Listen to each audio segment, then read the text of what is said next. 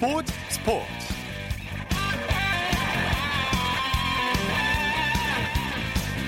여러분 안녕하십니까? 아나운서 이창진입니다. 요즘 프로축구 K리그의 최대 이슈는 기성용 선수의 K리그 복귀 문제가 아닐까 싶은데요. 프리미어리그 뉴캐슬과의 계약이 해지되면서 자유계약 선수가 된 기성용 선수 어, 미국이나 중국 중동 이적설로 나왔지만 기성용 선수가 K리그 복귀를 원하면서 국내 구단과의 접촉이 시작되었습니다. 자, 전 소속팀 FC 서울과의 우선 협상권 계약 거액의 위약금이 걸림돌로 작용하고 있는데요. 조금 전 기성용 선수의 행선지가 결정이 됐고 공식 입장 발표를 준비 중이다 이런 소식이 나오고 있는데요. 잠시 후 스포츠 칼럼 시간에서 자세히 살펴보겠습니다. 일요일 스포츠 버스 먼저 프로농구 소식으로 시작합니다. 조현일 농구 해설위원입니다. 안녕하십니까? 네, 안녕하십니까? 먼저 어젯밤에 열린 여자농구 올림픽 최종 예선전 소식부터 살펴보죠. 우리나라가 영국을 꺾고 올림픽 본선 진출에 한 발 더 다가섰죠? 네, 한국이 12년 만에 올림픽 본선 진출을 위한 7분 아, 능선을 넘었습니다. 아, 한국 여자 농구 대표팀은 이 올림픽 최종 예선 비조 두 번째 경기에서 영국을 82대 79로 꺾었습니다. 네. 아, 이로써 대회 전적은 1승 1패가 됐고요. 이 올림픽 본선 진출에 최대 고비로 꼽히던 영국전을 승리로 가져가면서 이 올림픽 본선 진출에 가까이 다가섰습니다. 예. 우리나라가 초반부터 기선제압을 했죠. 네, 이 한국은 예, 외곽 슛을 중점적으로 던지면서 영국을 당황시켰습니다. 아, 1쿼터부터 6점의 리드를 잡았고요. 아, 2쿼터 들어서도 강이슬의 연속 3점이 터지면서 경기 흐름을 주도했습니다. 또 3쿼터 후반 이 강이슬 선수의 3점 슛과 또 배혜윤의 미들슛, 이 박지수 선수 연속 블락슛으로 아, 16점의 큰 리드를 만든 채 3쿼터를 끝냈고요. 네. 아, 결국 초반부터 리드를 잡아갔던 것이 상당히 중요했던 경기였습니다. 예, 영국도 만만치 않았는데 막판에 우리나라가 실점까지 해서 조마조마했어요. 네, 한국은 이 기분 좋게 4쿼터를 시작했지만 이 곧바로 센터 박지수 선수가 4반칙을 저지르면서 위기에 빠졌습니다. 아, 영국은 한국의 골밑 수비가 느슨해진 틈을 타서 추격을 시작했고요. 이 한국도 김단비 선수의 3점으로 이 반격을 했습니다. 아, 결국 한국은 영국에게 한 점 차까지 추격을 허용했습니다만 네. 아, 강희슬 선수가 13.8초를 남기고 자유투 두 개를 성공시켰고 또 영국의 마지막 3점이 아, 림을 외면하면서 결국 3점 차로 승리를 따낼 수 있었습니다. 네. 강이슬, 박혜진, 김단비 선수의 활약이 아주 좋았죠? 네, 강이슬 선수의 활약이 엄청났습니다. 아, 3점 6개 포함해서 26득점을 올렸고요. 네. 어, 박혜진 선수도 17득점에 어시스트 6개, 리바운드 4개로 다방면에서 활약을 했습니다. 또 김단비 선수 역시 16득점, 그리고 리바운드와 어시스트를 각각 6개씩 기록했습니다. 네, 특히 외곽 슛과 조직력이 아주 좋았어요. 네, 한국은 이날 코트를 밟은 6명의 선수 가운데 4명이 15득점 이상을 기록하는 고른 득점 분포를 보였습니다. 아, 그리고 영국을 맞아서 3점 슛을 무려 13개나 터뜨렸는데요. 영국의 외곽 수비를 어, 1쿼터 초반부터 완전히 무너뜨린 것도 어, 큰 승인이었습니다. 예. 자, 유럽 4강 영국을 꺾었는데 한국 여자농구가 자신감이 생겼을 것 같아요. 네, 어제 영국을 꺾으면서 올림픽 진출 가능성을 높였는데요. 이 올림픽 본선을 또 간다면 이 어제 영국전 승리가 상당히 큰 자신감으로 어, 작용을 할 것 같습니다. 아, 이문규 감독의 이야기대로, 이야기대로 한국 대표팀은 3점을 앞세워 농구를 가져가는 팀인데 아, 어제 유럽 강호를 상대로 10개 이상의 3점을 터뜨리면서 세계 무대에서도 스몰 라인업이 통할 수 있다는 걸 어, 증명했던 한 판이었습니다. 네, 우리나라는 내일 열리는 경기 결과에 따라서 도쿄올림픽 본선 진출 여부가 결정이 되죠. 네, 한국은 이 중국을 잡아낸다면 어, 이 올림픽 진출을 자력으로 확정을 할 수 있지만 음, 큰 점차를 뒤지고 있고요. 또 중국전을 아, 패배했을 때는 스페인이 영국을 꺾으면 진출을 확정합니다. 네. 아, 스페인이 중국에게 이 덜미를 잡혔기 때문에 에, 반드시 영국을 이겨야 되는 상황이거든요. 네. 그렇기 때문에 한국의 이 올림픽 본선 진출 가능성은 그 어느 때보다 높다고 볼 수 있습니다. 네. 자 오늘 열린 남자 프로농구 소식 살펴볼까요? DB가 오리온을 꺾고 단독 선두를 유지했네요.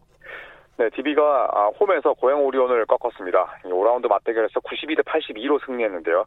DB는 아, 오늘 승리로 시즌 26승째를 챙기면서 단독 1위를 지켜냈고요. 또 시즌 성적은 26승 15패가 됐습니다. 네, 오누아쿠와 그린이 연패 위기에서 팀을 구했네요. 네, 이 두 명의 외국인 선수가 나란히 22득점씩 올렸는데요. 이 치나누 오누아쿠 선수는 뭐 이 미스터 더블 더블로 답게 오늘도 22득점, 또 리바운드 14개로 맹활약했습니다. 네. 또 칼렙 그린 역시 내외곽을 오가면서 22득점, 또 6개 리바운드로 어, 이 DB의 국내 선수들의 부담을 잘 덜어줬습니다. 네. SK는 삼성에게 진땀승을 거뒀네요. 네, 이 다섯 번째 S더비에서 웃은 쪽은 SK였습니다. SK는 아, 홈에서 열린 서울 삼성과의 라이벌 맞대결에서 93대 92로 이겼습니다. 네. 어, S더비 2연승 이후에 이 SK가 2연패 늪에 빠졌었는데 예, 홈에서 귀중한 1승을 추가했고요. 삼성은 어, 다잡았던 승리를 놓치면서 아쉽게 연승에 실패했습니다. 네. SK는 굉장히 부담스러운 경기였는데 양 팀이 접전을 벌였죠? 네, SK 같은 경우에는 뭐 김선영과 최준영 선수가 모두 부상으로 이탈했습니다. 아, 여기에 삼성은 오늘 경기 전까지 3연승 상승세를 탔었고 또 맞대결 맞대결에서 연승을 아, 달리고 있던 터라 SK 입장에서는 신경이 쓰이지 않을 수가 없었습니다. 네. 아, 다 잡아낸 경기를 SK가 내주기 직전 아, 안영준 선수의 극적인 결승 득점이 터졌고요. 또 삼성 입장에서는 이관희의 마지막 슛이 림을 외면하면서 아, 삼성은 한 점 차로 아쉽게 패했습니다. 네. 워니와 최부경 선수가 골밑을 장악했죠? 네, 자밀 워니는 더블 더블을 달성했습니다. 24득점에 아, 리바운드 10개, 또 어시스트 3개를 뿌렸고요. 어, 최부경 선수도 15득점에 리바운드 9개로 자밀 워니의 부담을 잘 덜어줬습니다. 네. SK가 다 잡은 경기를 놓칠 뻔했죠. 네, 4쿼터를 앞두고 SK가 7점의 리드를 가져갔습니다. 하지만 4쿼터 막판에 삼성이 엄청난 추격전이 펼쳐졌는데요. 여기저기서 터지는 3점에 SK는 속수무책으로 당했습니다.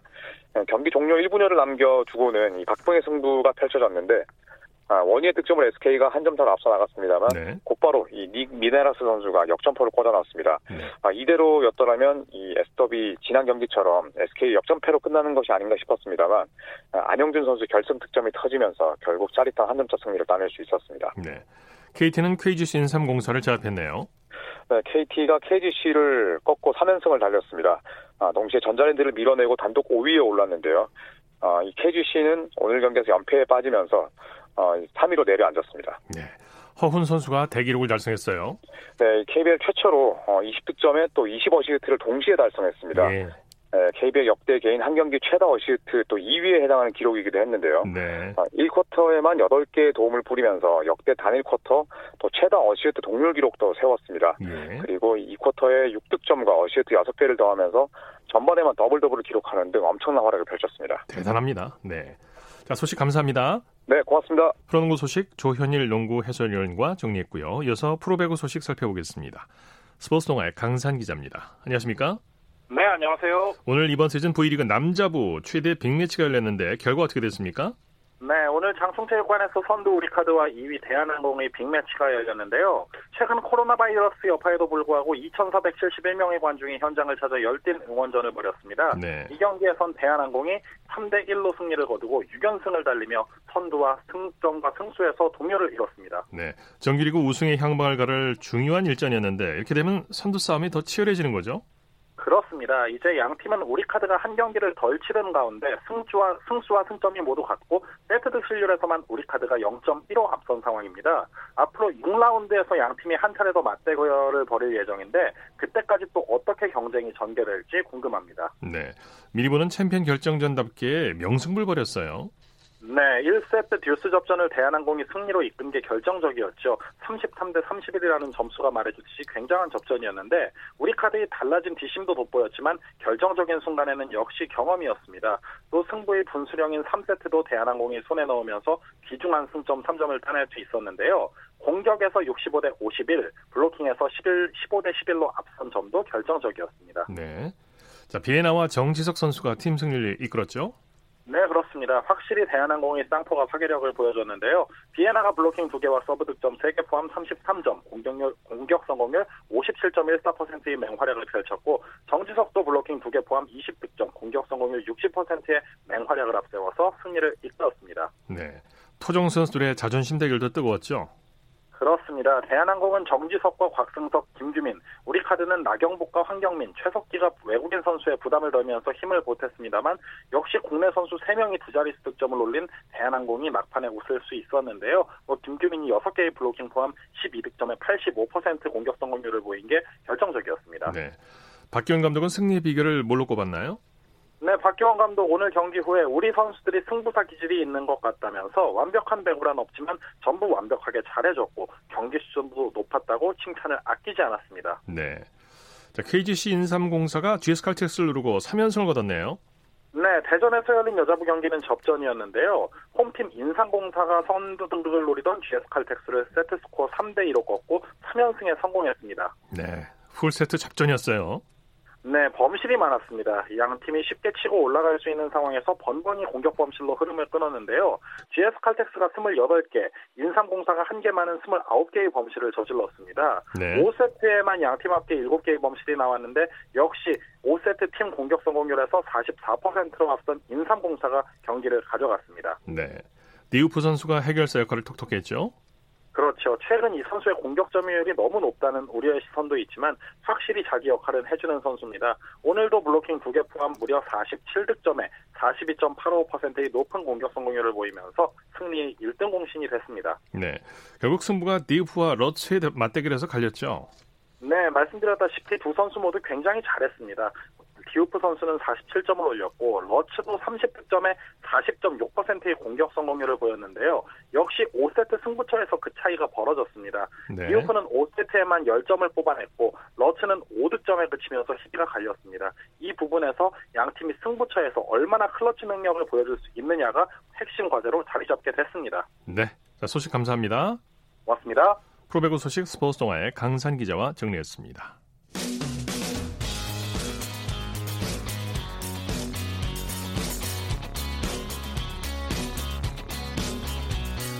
따뜻한 비판이 있습니다. 냉철한 분석이 있습니다. 스포츠 스포츠. 이어서 축구 소식 살펴보겠습니다. 중앙일보의 박린 기자입니다. 안녕하십니까?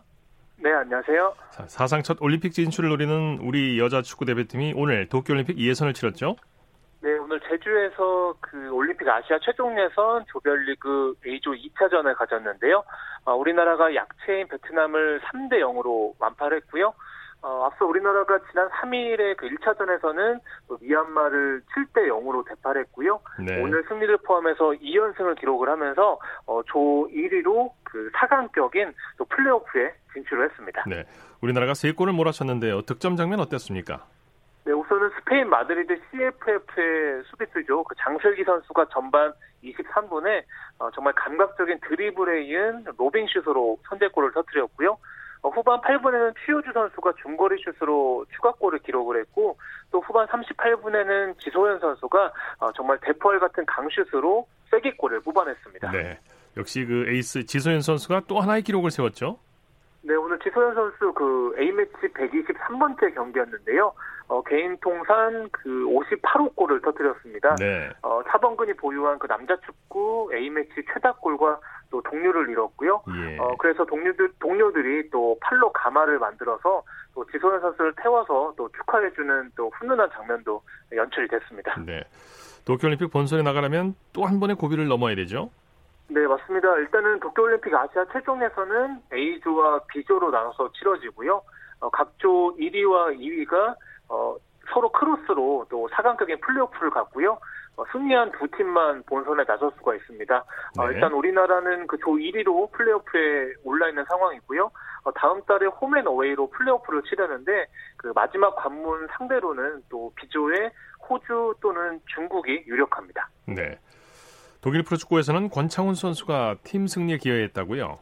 네, 그 프라이부르크 미드필더 권창훈 선수가 그 호펜하임과의 분데스리가 홈 경기에 또 선발 출전해가지고 그 후반 38분까지 뛰었습니다. 네. 어, 팀은 그 전반 40분에 그 발트슈미트의 페널티킥 골로 또 1대 0으로 승리를 했고요. 어, 8위로 또 승리를 끌어올렸습니다. 네. 권창훈 선수의 활약은 어땠나요? 네, 오늘 오른쪽 날개로 그 나섰는데요. 어, 비록 공격 포인트를 올리지는 못했지만 그래도 뭐 후반 17분에 뭐 날카로운 헤딩슛도 연결했고요. 뭐 특유의 거침없는 돌파라든가 또 연계 플레이를 통해서 그 공격의 활기를 또 불어 넣었습니다. 어, 후반 38분에 또 교체 아웃될 때 그 홈팬들로부터 또 박수도 받았고요. 어, 사실 올 시즌 전반기에는 좀 그 교체 출전에 그쳤었는데 네. 뭐 지난달에 골도 터뜨렸고요. 최근 4경기 연속 선발 출전하면서 뭐 주전으로 또 도약한 모습입니다. 네. 권창훈 선수가 도쿄올림픽 와일드 카드로 거론되고 있다고요?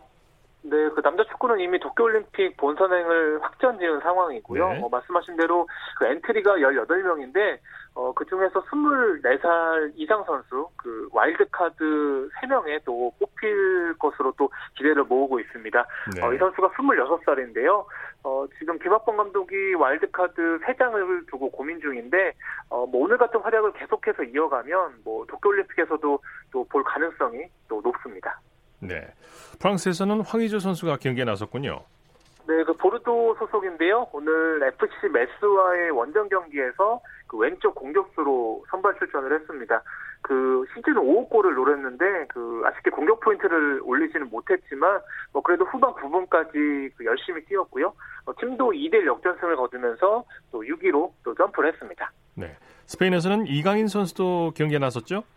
네, 그 발렌시아 이강인 선수가 헤타페어의 원정 경기에서 그 후반 25분에 교체 출전해서 그 약 20분 정도 그 경기를 뛰었습니다. 어, 팀이 워낙 결전을 펼치면서 0대 3으로 졌는데 뭐 그래도 이강인 선수는 그 짧은 20분이었지만 뭐 중원에서 또 무난하게 볼 배급도 했고요. 뭐 탈압박도 네. 선보이면서 뭐 경기 후에 또 그 무난한 평점인 또 6.1점을 또 받았습니다. 네. 토트넘의 공격수 손흥민 선수는 이번 주말 경기가 없었죠. 네, 맞습니다. 그 프리미어리그가 올 시즌부터 겨울 휴식기를 도입을 해서 그 지난 4일부터 약 이틀 동안 쉬고요. 뭐 일정이 있는 팀들만 그 경기가 있어서 그 이번 주말에는 딱 4경기만 열립니다. 어, 네. 말씀하신 대로 그 토트넘은 3일 전에 그 사우스테프턴과 그 FA컵 경기를 치르고 그 10일 동안 쉬고요. 어, 다음 경기는 그 16일에 또 에스타운 빌라와의 그 프리미어리그입니다. 네, 손흥민 선수가 최근에 경기를 많이 뛰었는데 이번 휴식이 아주 달콤하겠어요. 네, 뭐 정확히 지적을 해주신 게 사실 손흥민 선수가 최근에 4경기 연속골을 터트리긴 했지만 어, 최근에 뭐 5경기 연속 풀타임을 뛰었고요. 네. 어, 최근 한 달 사이에 8경기를 치르는 강행군을 펼쳤거든요. 그래서 뭐 말씀하신 대로 뭐 손흥민 선수가 이번 휴식기를 통해서 좀 잘 재충전을 해가지고 어, 더 좋은 모습을 또 보여줬으면 좋겠습니다. 네. 손흥민 선수 2년 연속 런던 연구팀 최고 선수에게 주어지는 상을 노리고 있죠. 네, 맞습니다. 그 런던 풋볼 어워즈 올해 선수 후보에 뭐 아스날의 오바메양, 뭐 첼시의 조르지뉴 등과 함께 그 후보 명단에 포함이 됐거든요. 네. 어, 뭐 말씀하신 대로 지난해에는 올해 선수를 받아, 상을 받았는데 올 시즌도 뭐 14골을 터트리면서 또 2연패에 도전을 하고 있고요. 어, 그리고 손흥민 선수가 뭐 지난해 12월에 그 번리전에서 그 70m 드리블 골을 터뜨렸잖아요. 네. 어, 그래서 올해의 골 후보에도 이름을 올려서 또 이관왕에 또 그 도전을 하고 있고요. 어, 시상식은 다음 달 6일에 열립니다. 네.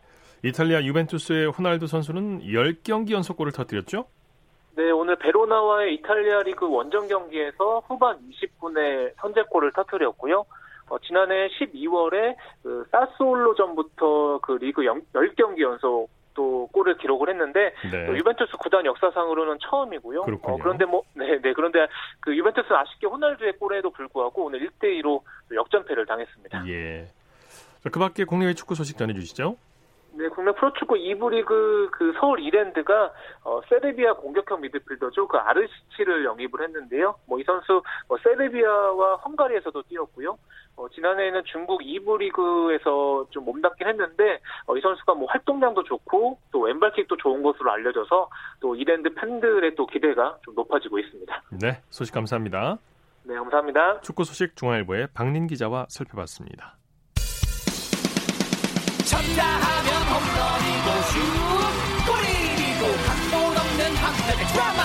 그것이 바로 그것이 바로 손에 잡힌 우승 트로피. 목에 걸린 그 배달 너와 내가 하나 되는. 그것이 바로 그것이 바로 그것이 바로 꿈꾸던 스포츠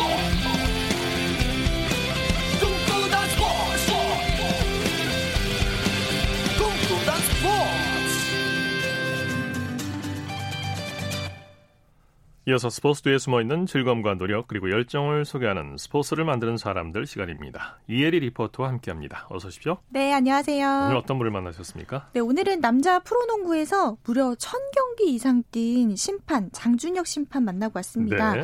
1997년부터 KBL 정규리그에 투입이 되면서 현재까지 총 1003번의 이 출장 어, 경기를 대단하네요. 기록하고 있는데요. 네. 이 기록은 국내 농구 심판으로서는 역대 처음 달성을 한 겁니다. 이 장준혁 심판이 천 경기 출장을 기록한 날이 지난 2월 2일에 열린 원주 DB와 안양 KGC 인삼공사의 경기였는데요. 공교롭게도 이 장준혁 심판이 1997년에 처음 프로 무대에 휘슬을 분 날도 2월 2일이었다고 합니다. 아유, 네. 네, 이 장준혁 심판에게 천 경기 달성 소감부터 함께 들어보겠습니다.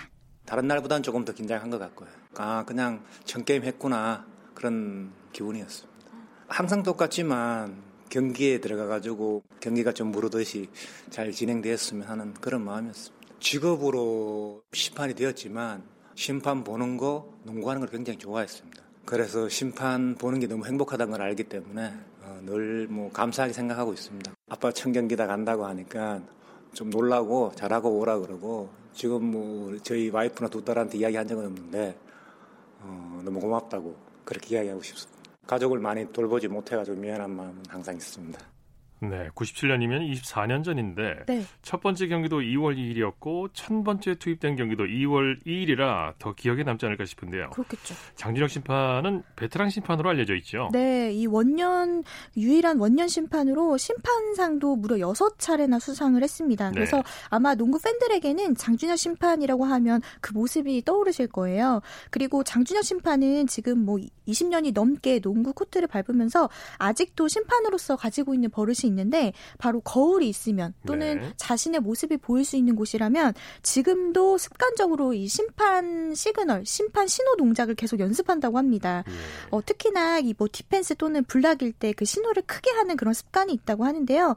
또 지금 체력을 유지하기 위해서 운동을 꾸준하게 하고 있는데 뭐 이미지 트레이닝을 비롯해서 농구 경기까지도 분석하고 있다고 했습니다. 네. 어, 우선은 그 장준혁 심판에게 자세히 들어보시죠. 선수가 그 코트의 주인공이기 때문에 심판은 그 경기를 그냥 원활하게 이끌어가는 보조자 그런 역할이기 때문에 저는 그 선수 출신이 아닙니다. 선수 출신이 아니고 비선수 출신인데 항상 그 심판을 좋아했었지만 두려움이 많았습니다. 그렇다 보니까 노력을 하지 않으면 안 되었고 다른 사람보다 한 발 더 또는 더 늦게까지 뭐를 했어야 됐기 때문에 그런 것들이 지금까지 한 20년 해오다 보니까 그런 분들이 쌓여가지고 어, 지금의 뭐 이 자리에 있는 것 같고 어, 특별한 것보다는 성실해야 된다는 거 그게 아마 제일 큰 무기인 것 같습니다. 네, 장준혁 심판 보이지 않는 곳에서 늘 노력하는 심판이었군요. 네, 그리고 농구 심판으로서 꼭 지켜야 할 부분이 있다고 했는데요. 한쪽으로 치우치지 않는 공정함, 그리고 선수들이나 감독을 코트 밖에서 만나면 인사를 해서도 안 된다고 합니다. 예. 또 현장에서 정확한 판단력도 필요하고요. 또 자기 개발과 성실함이 꼭 필요하다 이렇게 강조를 했는데요. 특히나 장준혁 심판에게도 닮고 싶은 심판이 있다고 합니다. 어떤 심판인지 들어보시고요. 이어서 장준혁 심판에게 휘슬은 어떤 의미가 있는지 들어봤습니다. 저는 NBA 심판 롤모델 중에 지금 은퇴하는 스티브 잡이라는 제가 이렇게 많이 따라 하려고 했고 그분은 굉장히 냉철하면서도 좀 부드러웠습니다. 그래서 그 사람 경기를 가장 많이 봤던 것 같고 또 제 동료 황현우 심판하고 신동규 심판이 있었는데 두 사람을 통해서 좀 이렇게 따라가려고 좋았던 점을 좀 따라가려고 했던 것이 있었습니다. 제가 제일 좋아하는 휘슬이 하나 있습니다. NBA 관계자분한테 받았는 휘슬입니다. 밥 딜런이라고 하는 그분이 오셔가지고 저한테 주고 갔는데 한국에 없는 휘슬이다 보니까 다른 것보다는 좀 애착이 가고 끝나고 나면 이렇게 좀 바로바로 씻고 좀 보관을 그렇게 하고 있습니다. 네. 장준혁 심판이 천 경기를 달성했는데 앞으로 어떤 목표를 가지고 있다고 합니까? 네, 우선은 KBL에서 심판으로 뛸 수 있는 나이 제한은 없습니다. 예. 근데 장준혁 심판은 능력과 체력이 된다면 55세까지 심판을 하고 싶다고 했고요. 은퇴 후에는 심판을 잘 가르칠 수 있는 지도자가 되고 싶다고 했습니다. 예. 현재 이 국제농구연맹 피바 경기 감독관으로 등록이 되어 있는데요. 이 장준혁 심판은 그동안의 경험과 새로운 배움을 통해서 좋은 심판 지도자가 되고 싶은 게 또 다른 꿈이라고 밝혔습니다. 계속해서 장준혁 심판에게 들어보시죠. 심판으로서 삶의 꿈이 55세까지 하고 은퇴하고 피바 국제 심판입니다. 국제 심판들을 키워내고 가르치는 역할을 하는 사람인데 세계 12분밖에 없습니다. 제가 그래도 인스트럭터가 되면 한국 국제 심판들은 뭐 어, 최신 자료 이런 것도 많이 확보할 수 있어 가지고 아마 저희 대한민국을 봐서도 좋은 기회인 것 같고 두 팀 양 팀 선수들한테 누가 안 끼치도록 여름 내내 연습했던 그것들이 심판의 오심으로 인해 가지고 잘못되지 않고 하기를 그렇게 매 경기 그렇게 생각하고 있습니다. 그냥 저는 심판 장준혁 그 이상 그 이하도 아니고 그냥 심판 장준혁 아 이런 사람이 있었구나 그걸로서 만족합니다. 네. 네. 오늘은 이 남자 프로농구를 지키는 최장수 포청천 이 장준혁 심판 만나봤습니다. 한 발짝 더 나아가기 위해 구슬땀 흘리는 모습을 보고 장준혁 심판의 노력은 현재 진행 중이다라는 생각이 들었는데요. 네. 그 땀방울이 정말 헛되이지 않다라는 걸 다시 한번 느끼게 됐습니다. 네. 앞으로도 이 장준혁 심판의 새로운 꿈 함께 응원하겠고요. 지도자로서 다시 또 만날 수 있길 기대해 보겠습니다. 네, 늘 건강하시고 본인의 목표를 이루시길 빌겠습니다. 스포츠를 만드는 사람들 이혜리 리포터와 함께했습니다. 수고했습니다. 네, 고맙습니다.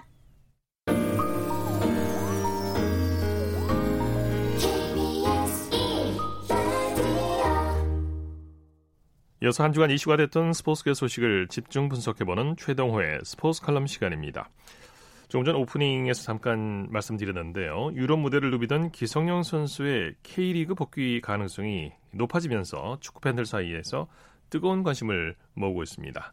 스포츠 평론가 최동호 씨와 함께 이 문제를 자세히 살펴보겠습니다. 안녕하십니까? 예, 안녕하세요. 자, 기성용 선수가 내일 K리그 복귀 관련한 자신의 입장을 밝힐 예정이라고요? 예, 그렇습니다. 이 기성용 선수 쪽의 공식 발표는 아니고요. 그동안 이제 기성용 선수의 행보에 관심이 모아지다 보니까 이제 한 언론사가 한 시간쯤 전에 이 기성용 선수의 소속사가 내일 중으로 아, 입장을 정리하고 어, 그 내일 공식 입장을 발표할 예정이다. 라는 보도가 나왔습니다. 네. 왜 이제 관심을 모으고 있냐면은요, 어, 이제 기성윤 선수 이 소속, 전 소속팀이죠. 뉴캐슬하고 계약 해지됐고요. 지금 이제 자유계약 선수인데, 전부 현대와 협상 중이다. 보도가 나왔습니다. 예. 이어서 FC 서울이 우선권 우선 협상권을 갖고 있고 어, FC 서울 이외에 다른 K리그 팀으로 복귀하려면 위약금을 내야 된다는 사실이 공개가 됐죠. 자 이렇게 되면서 전북 현대와 협상이 중단됐고요. FC 서울은 기성용 선수가 원하는 만큼 연봉을 지급하기 어렵다. 라는 것이 얘기가 공개가 되면서 이제 이 기성용 선수의 행보에 축구 팬들의 관심이 모아졌던 일주일이었습니다. 네. FC 서울이 기성용 선수를 영입하고 싶은데 연봉을 맞추기가 어렵다는 건데요. 기성용 선수가 뉴캐슬에서 받았던 연봉이 30억 원대죠. 어, 예, 맞습니다. 기성용 선수가 이 뉴캐슬에서 35억 원대 연봉을 받았고요. 어, 물론 이제 기성용 선수가 뉴캐슬에서 받았던 연봉을 FC 서울과의 협상에서 다 받겠다 이런 입장은 아니었는데 네. 어, FC 서울이 제시한 연봉이 8억 원대인 것으로 알려졌거든요. 차이가 좀 많이 있죠. 네. 예, 기성용 선수가 예상했던 금액에 크게 미치지 못했던 액수고요. 그래서 이 기성용 선수가 전북 현대에다가 먼저 연락을 해서 전북하고 협상에 들어간 겁니다. 네. 그런데 어, 이 지난해 K리그 최고 연봉이 전북의 로페지 선수가 받았던 16억 5천만 원이었거든요. 이 전북이 기성용 선수에게 K리그 최고 대우를 약속하면서 제시했던 금액이 20억 원 정도였던 것으로 알려지고 있습니다. 네. 전북이 제시한 금액이 FC 서울이 제시한 금액보다 두 배 정도 더 많았으니까 기성용 예. 선수 입장에서는 당연히 전북 현대와 협상에 들어갔을 텐데 위약금이 문제가 됐다면서요. 예, 그렇게 됐죠. 이 전북도 처음에는 위약금 조항을 알고 있지는 못했던 것 같거든요. 예. 그래서 이제 협상에 들어갔는데 협상에 들어가서야 위약금이 있다는 것을 알게 됐고요. 또 이 정확한 액수가 어, 밝혀지지는 않았지만 위약금의 규모가 20억 원 정도라는 얘기가 계속해서 흘러나오고 있는데 네. 자 이렇게 되면은 예, 전북 입장에서는 어, 기성용 선수 연봉에다가 위약금까지 부담하게 된다면 영임이 어렵다 이렇게 판단하게 된 거고요. 네. 그래서 지금은 협상이 중단된 것으로 알려졌습니다. 예. 위약금 때문에 전북이 두 손을 들었다면 K리그에서 기성용 선수를 영입할 수 있는 팀이 없다는 얘기가 되기도 하는데 예. 기성용 선수 국내 복귀가 힘들어지는 게 아닌가 하는 생각도 들고요. 어, 예, 그렇게 될 것 같죠. 이 위약금이 풀리지 않으면 이제 쉽지가 않은 상황이거든요. 예. 이 현재로서는 가장 가능성 있는 팀이 역시 이제 FC 서울이라고 봐야 되는데 FC 서울이 기성용 선수의 기대치에 어느 정도 부응하는 대우를 해준다면은 이 기성용 선수도 FC 서울 이 마다할 이유는 없겠죠. 네. 그러니까 문제는 FC 서울도 이 팀 사정상 이 기성용 선수에게 국내 최고 대우를 해주기 어려운 형편이기 때문이거든요. 네. 어, FC 서울이 기성용 선수 영입이 만약에 어려워진다면 어, 이 위약금 문제 때문에 이 기성용 선수가 선택할 수 있는 길은 중동이나 중국 팀으로 갈 수밖에 없는 상황이라고 보고요. 네. 아, 이 기성용 선수 지금 31살이거든요. 아직 은퇴할 때는 아니, 닙니다 어, 때문에 뭐 충분히 아시아권에서 있는 이 해외 팀들에게는 어, 뛸 수 있는 기회가 충분히 있다고 봅니다. 예. FC 서울은 지금도 기성용 선수를 영입하겠다는 입장인 것으로 알려졌는데 극적인 반전이 이루어질 가능성은 있을까요? 아마도 제 예상으로는 내일 FC 서울과 관련된 입장이 발표되지 않을까 지금 생각을 하고 네. 있거든요. 네. 어, 왜냐하면은 그 지난해 K리그에서 최고 연봉 받았던 국내 선수가 전북의 김진수 선수거든요. 네. 네 국내 선수 가운데에서는 14억 3천만 원을 받아서 최고 연봉인데 아마도 이제 이 기성용 선수가 예, 국내 선수 가운데 최고 대우를 기대를 했을 거라고 보고요. 네. 이렇게 되면 한 최소 15억 원 정도는 기대를 했다는 얘기인데 FG 서울이 8억 원을 제시했으니까 한 7억 원 정도의 차이가 있죠. 네. 아마도 이 FC 서울은 이 기성용 선수의 티켓 파워나 마케팅 효과를 분석해서 어, 기존에 불렀던 이 8억 원에서 어느 정도까지 올려줄 수 있을지 이걸 아마 지금 열심히 분석하고 있지 않을까 뭐 이런 생각이 들기도 합니다. 네, 네. 연봉에서 7억 원 정도의 갭이 있는 건데요. 이 정도 금액이면 네. 기성용 선수의 마케팅 효과로 충분히 상쇄할 수 있지 않을까 싶은데요. 제가 좀 말씀드리고 싶은 얘기거든요. 네. 어, 에, 지난해 잘 아시다시피 K리그가 흥행에 성공했고요. 이제 팬들의 관심도 많이 높아졌습니다. 네. 여기에 기성용 선수까지 복귀하면 이 금상첨화라고 볼 수가 있겠죠. 네. 자, 물론 이 FC 서울 실무자들은 조금 다르게 생각할 수도 있겠지만 아주 단순히 생각을 해보면 FC 서울이 기성용 휴가를 성적에서도 누리고 마케팅에서 누린다면은 연간 7억 원 정도의 수입은 더 확보할 수 있지 않을까 이런 생각이 드는 거죠. 그렇죠. 예, 이제 기성용이라는 스타를 영입해서 어느 정도의 마케팅 효과를 누리느냐 이것도 결국 구단의 실력이라고 볼 수 있거든요. 이 모처럼 K리그가 지난해 흥행 열풍을 맞이, 맞이했는데 FC 서울이 좀 더 전향적으로 판단하길 기대를 해보겠고요. 네. 내일 좀 그런 소식이 들려왔으면 좋겠습니다. 예. 자, 말씀 감사합니다. 예, 고맙습니다. 최동호의 스포츠 칼럼 스포츠 평론가 최동원 씨였고요. 이어서 국내외 골프 경기 소식 그리고 화제의 골프 소식 살펴보겠습니다. 스포츠 조선의 김진회 기자입니다. 안녕하십니까? 예, 안녕하십니까? 오늘 첫 소식은 기분 좋은 우승 소식이네요. 박희영 선수가 무려 6년 7개월 만에 LPGA 투어 3승째를 차지했네요. 네, 그렇습니다. 새 시즌 LPGA 투어 네 번째 대회 만에 한국 여자 골프 선수의 우승 소식이 들려왔습니다. 네. 박희영 선수가 호주 ISPS 한다 비고픈 최종 4라운드에서 한국 선수들끼리 성사된 연장 접전 끝에 유소연과 최혜진을 꺾고 6년 7개월 만에 우승했습니다. 네. 경기 내용 자세히 살펴보죠. 네. 박희영 선수는 4라운드를 4위로 출발했습니다. 이날 강한 바람 탓에 선수들의 스코어가 들쭉날쭉했는데요. 네. 박희영 선수도 마찬가지였습니다. 12번 홀까지 버디 2개와 보기 2개로 제자리 걸음을 걸었습니다.